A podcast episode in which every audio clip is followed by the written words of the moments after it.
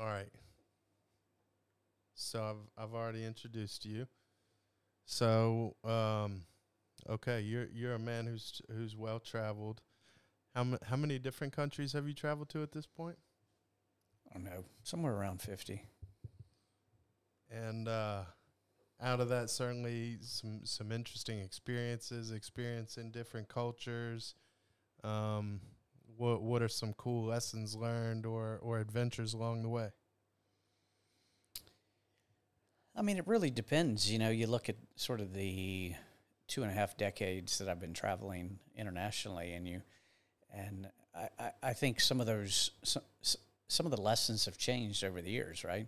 So, you know, initially, you know, it's all about trying to, you know, just experience the different cultures, understand, um, you know, even being a little bit of a tourist, right? And then you, you get, you get more experience and you're really focusing on the business. And, and I think, but what you learn over the path of, of the journey is, is really getting just an appreciation for the different cultures, the different way people, um, you know, businesses work, how, um, how people interact, just, you know, some of the, the nuances that you probably don't notice when you're a tourist, you sort of pick up when you, you do, you travel for a living, right? And you, and you're operating in bus- with businesses in other cultures, different languages, things of that nature. So, so I think it's, it's really a maturity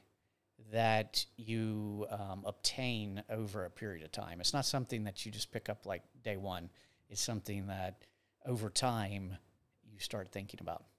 Yeah, I think uh, my experience has been that it just kind of naturally happens, even if you have a like a, an, a concerted effort to attempt to learn and improve the process over time. There's there's a lot more kind of going on, but behind the scenes, or you know, that's that's imperceptible or subconscious that uh, you pick up and adjust to, and then, you know, four years into it or whatever, you, you look back and you're like, man, I do this a way different way than I used to. Well, and I think one thing that, you know, you you need to be aware of, and and again, it comes with maturity and experience, is that, you know, other countries don't have to have the same culture as Americans. And, but you, so with that in mind, you need to be respectful of that culture, and you know, not try to impart what you do, how you do it, and all of your beliefs on these other cultures. I think that's I think that's an important distinction as well. But in some aspects, would wouldn't you say, and like, what's your experience with this, that they do appreciate the the that you respect their culture, but that you also bring a different look or experience to them by your American culture? Well, you definitely don't have to change the way that you operate, but you, you want to be, um, how should I say, I think just aware of the way that you act and the impact that it may have in certain situations. So you sort of me- need to measure yourself against against the specific country, the specific culture, and be aware of how your actions and your attitude and sort of the way you operate impacts the situation you're in. And and having you personally uh, achieved a lot of success in business, and and what, twenty-five years? In, into a sales career primarily, or maybe totally. Um, what uh, what would you say are some some lessons learned that that helped you achieve these certain levels of success? I don't know. That's sort of a complicated question, because it's it's been a, a developmental process over the years, right? You don't you don't have success initially. It's it's it's sort of a micro pivot over time to to obtain certain. Um, Um, just obtain a a certain level of success, right? Um, I think at the end of the day, people are people, and you're dealing with people. So respect, um, doing what you say you're going to do, having an ability to ask questions and listen to the answers. And then, you know, you position you position your product, your service, your uh, solution to to meet the demands of of the individual's um, business, but also that meets the personal goals of the individual you're dealing with. I like that. Um, and identifying personal wins is something you've talked about a lot. Can you can you expand and t- and talk about that a little bit? Well, you know, it sort of goes back to s- just the, the whole complex selling uh, dynamic, whereas, again, you're dealing with people. So, you know, certainly when you are in sales, you're trying to figure out what a company or an entity's uh, value is generated from either your product, service, or solution. And but you also have to identify the individual you're working with. What motivates him? What, where does this fit in his daily life, in his daily business life, that that you can make sure that when you're sort of positioning what you're selling, that it not only resonates for the company, but it also resonates for the individual. And if you had to pick one tool, including but not limited to like reading, mentors, or just diving in the deep end, but of course go wherever you want with it, what has been some of the best tools that have educated you on developing your process? I think it's willingness to learn and tenacity of practice, because you're never going to be good at anything unless you have resolve and that you are constantly working on the, the final product, that is your capabilities. That works perfect, because the name of the podcast is Resolve. And you know where I got that. And my, my intro speaks to um, the school that we both went to, where every day we walked by a quote that said, "You may be whatever you resolve to be." And and I spoke to the fact that for me, I mean, that was like really impactful for me, walking by it and remember it. And it's just like burned in my brain. And, and that's why I'm so bullish and stubborn, that if I really put my mind to it, I could, I can do anything. Yeah. I mean, just think about life. I mean, you know, we live in a new world today where I feel that people think, um, just because they've arrived that they deserve something. And the reality is in life, in my experience, is that it's about the work ethic. It's about it's about going through the process and optimizing and and um, getting better on a consistent basis and learning from your mistakes. Because in in business, especially in sales, I mean, you're going to be a bonehead. You're going to make mistakes. You're going to um, have errors of judgment. So having self-reflection, identifying, you know, how to, to change that, and learning from experience is how you're going to gain um, success the next time.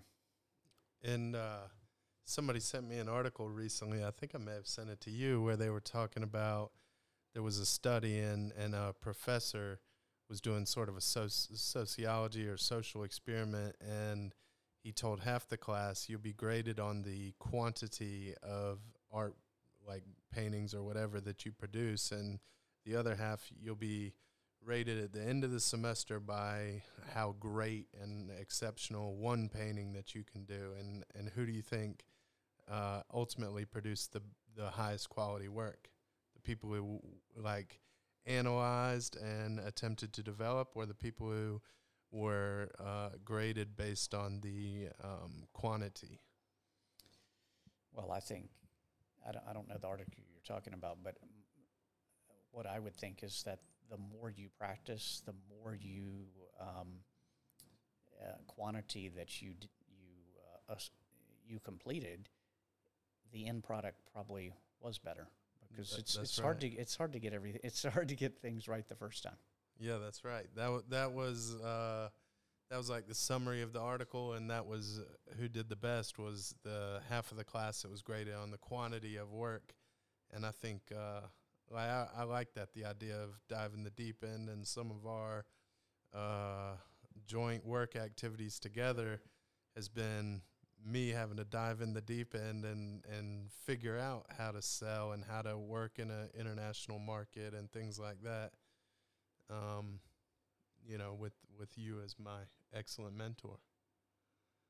But what do you, what do you think you were saying, uh, you're going to be a bonehead and make mistakes. What do you think are some, like obviously general, not just related to industrial sales, but I guess in, in the B two B context, what do you think are the most common oversights or mistakes that people are making? I think it's, you know, one of the things from my experience is just getting emotional about things, right?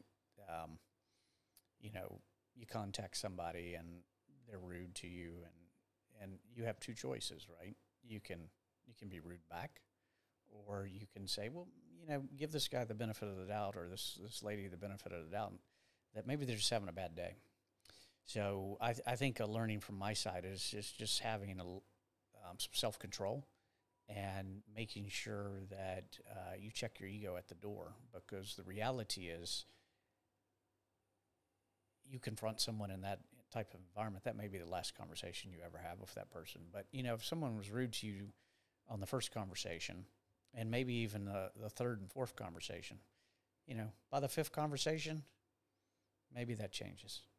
Yeah, they they respect your uh, your continued engagement and sort of um, tenacity, I guess, is is one word that we come. Well, I mean, maybe maybe you know, look, maybe you got to earn their respect. Maybe you got to you got to earn their um, willingness to take you serious and. and spend some time with you. Are you of the belief that uh, if you can sell in these international markets, which each have their own dynamics, that that uh, it would ultimately help you sell better in the U S? Yeah, I think there's some learnings that you get in the international market. There's just some sort of unique challenges uh, with, with language, culture, um, just fundamental business um, challenges that you run into that gives you sort of a broader perspective. And that's something that you can take to the U S market, and you can lean on it, and you can, you, you can, some of the skills you optimized are, can be utilized more effectively perhaps. Yeah, that's been a common thought of mine, is if, if we can overcome some of the challenges and, and selling for a U S business internationally is one bit, but also assimilating to the cultural challenges. Man, I think if you went back to the U S market, where generally if there's a, a, a nice, sweet business case for some for an investment, then, then it's, people will generally buy and make that investment just based on the potential return. So I think it would be more straightforward is, is my uh, my hypothesis. I think it gains you a little credibility as well. I mean, someone who has, you know, lived abroad, someone who has, you know, operated in um, some of these markets, I mean, that's a bit of a calling card too, right? So you, you t just take the oil and gas industry. I mean, if you, you're working in the Middle East, you're working in the Far East, you're working in Central Asia, and and you're dealing with some, you know, pretty large multinationals, you know, coming back and, and sort of correlating um, an experience that you had in that environment gives you an opportunity to um, generate some credibility with your, um, with your client. Yeah, I agree with that. I think, uh, I think an interesting thing that I've observed is is the, the ability to have a, a network all over the world. I mean, kind of no matter where I am at some point, you know, there's, there's somebody that I know, somebody that I could meet for dinner, somebody that I can call upon and say, hey, I'd like to reach this person. It's just, it's interesting, obviously making the world very small.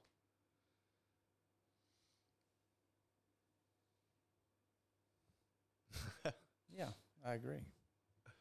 Of course you do. Um, so uh, what would have been um, what it would have been. Obviously, it can be difficult uh, difficult to travel internationally and and be on multiple time zone schedules. Um, what are what are some hacks that you believe, like life hacks? I I think uh, if I was to say my assumption of one for you, it's keeping very organized and having a having a system to rely on, so it it uh, cuts out some of the volatility. But w- like what else, or maybe expand upon that? Well, I think you hit the nail on the head. I think discipline is key, right? I mean, if you if if you don't if you lack discipline, then you're going to be become overwhelmed with the international travel. So, you know, it's the simple things, right? Um, getting your reports in on time, um, making sure that, um, you know, you check your email every day at a specific time and make sure you allocate the appropriate time to address some of the things that may be occurring in the other time zone that you're typically um, operating within. So just having that level of discipline and and um, definitely some systems you got to put in place. I mean, I mean, there's all kinds of systems, right? But um, I think one of the critical um, systems that you, you should consider is action list, right? Just because you're traveling doesn't mean that some of the some of the actions that you had ongoing or that presents themselves when you're traveling should be put on the back burner until you return. Because if you do that, then there's just a, a mountain building that creates a level of inefficiency that is, is going to stifle you when, upon your return. And it's going to impact you on what you're doing. And it's it's, it's going to create a, a level of stress as well that could affect what you're currently doing. So, again, I, I really think it just it, it, it falls down on, do you have personal accountability and the and the and the discipline capability to handle multiple things at one time? Yeah, I think um, that the stress that you speak of, I mean, it can be uh, daunting. You know, even even seemingly um, simple tasks when when they accumulate, as you said, because you're um, in the whirlwind of, of traveling and Uh, discrete opportunities and things of that nature. I mean, that those those seemingly simple tasks, as they accumulate, geez, they become daunting. Um, what about, let's say, just aside from the, the technical sales, uh, things of that nature, what a, what other type, like travel hacks and uh, sleeping more, eating good, you know, just maybe maybe specifically travel related? Well, don't drink on the plane. Ah, you know? that, you that is your, your fundamental. Yeah, I, like I mean, don't overeat on the plane. Don't drink on the plane. I mean, just, you know, get some sleep on the plane. I mean, these is, these are just fundamental healthy things, right? You know, I see a lot of people, I mean, they're just like sitting there chugging the wine and, and, and, and the booze the entire flight. And I'm like, going to ruin the first two days of I the mean, trip. You're going to be, you're not going to be worth a shit, you know, the next, the first, yeah. first um, two days, or in, this is on the, on the outbound or the inbound. And, you know, it's, I think, I think just doing that, also packing appropriately, you know, don't overpack. You're never going to need more, as much as you think you're going to take. I, I have countless times taken so much stuff and then I come back and I'm like, I didn't even touch that, you know. Things can be worn more than one time. I mean, look, you got to be, you, you, you got to change your underwear, right? But, you know, but give me a break. You can wear a shirt more than once, okay? And and a pair of pants. Yeah. I mean, that hurts too when you carry something all over the world and then, uh, geez, you realize you didn't even use it. Yeah. The um. So you got to go? Yeah. Yeah, I got to um. All right. Call Darren. Sounds good. Well, thank you, sir. Thanks.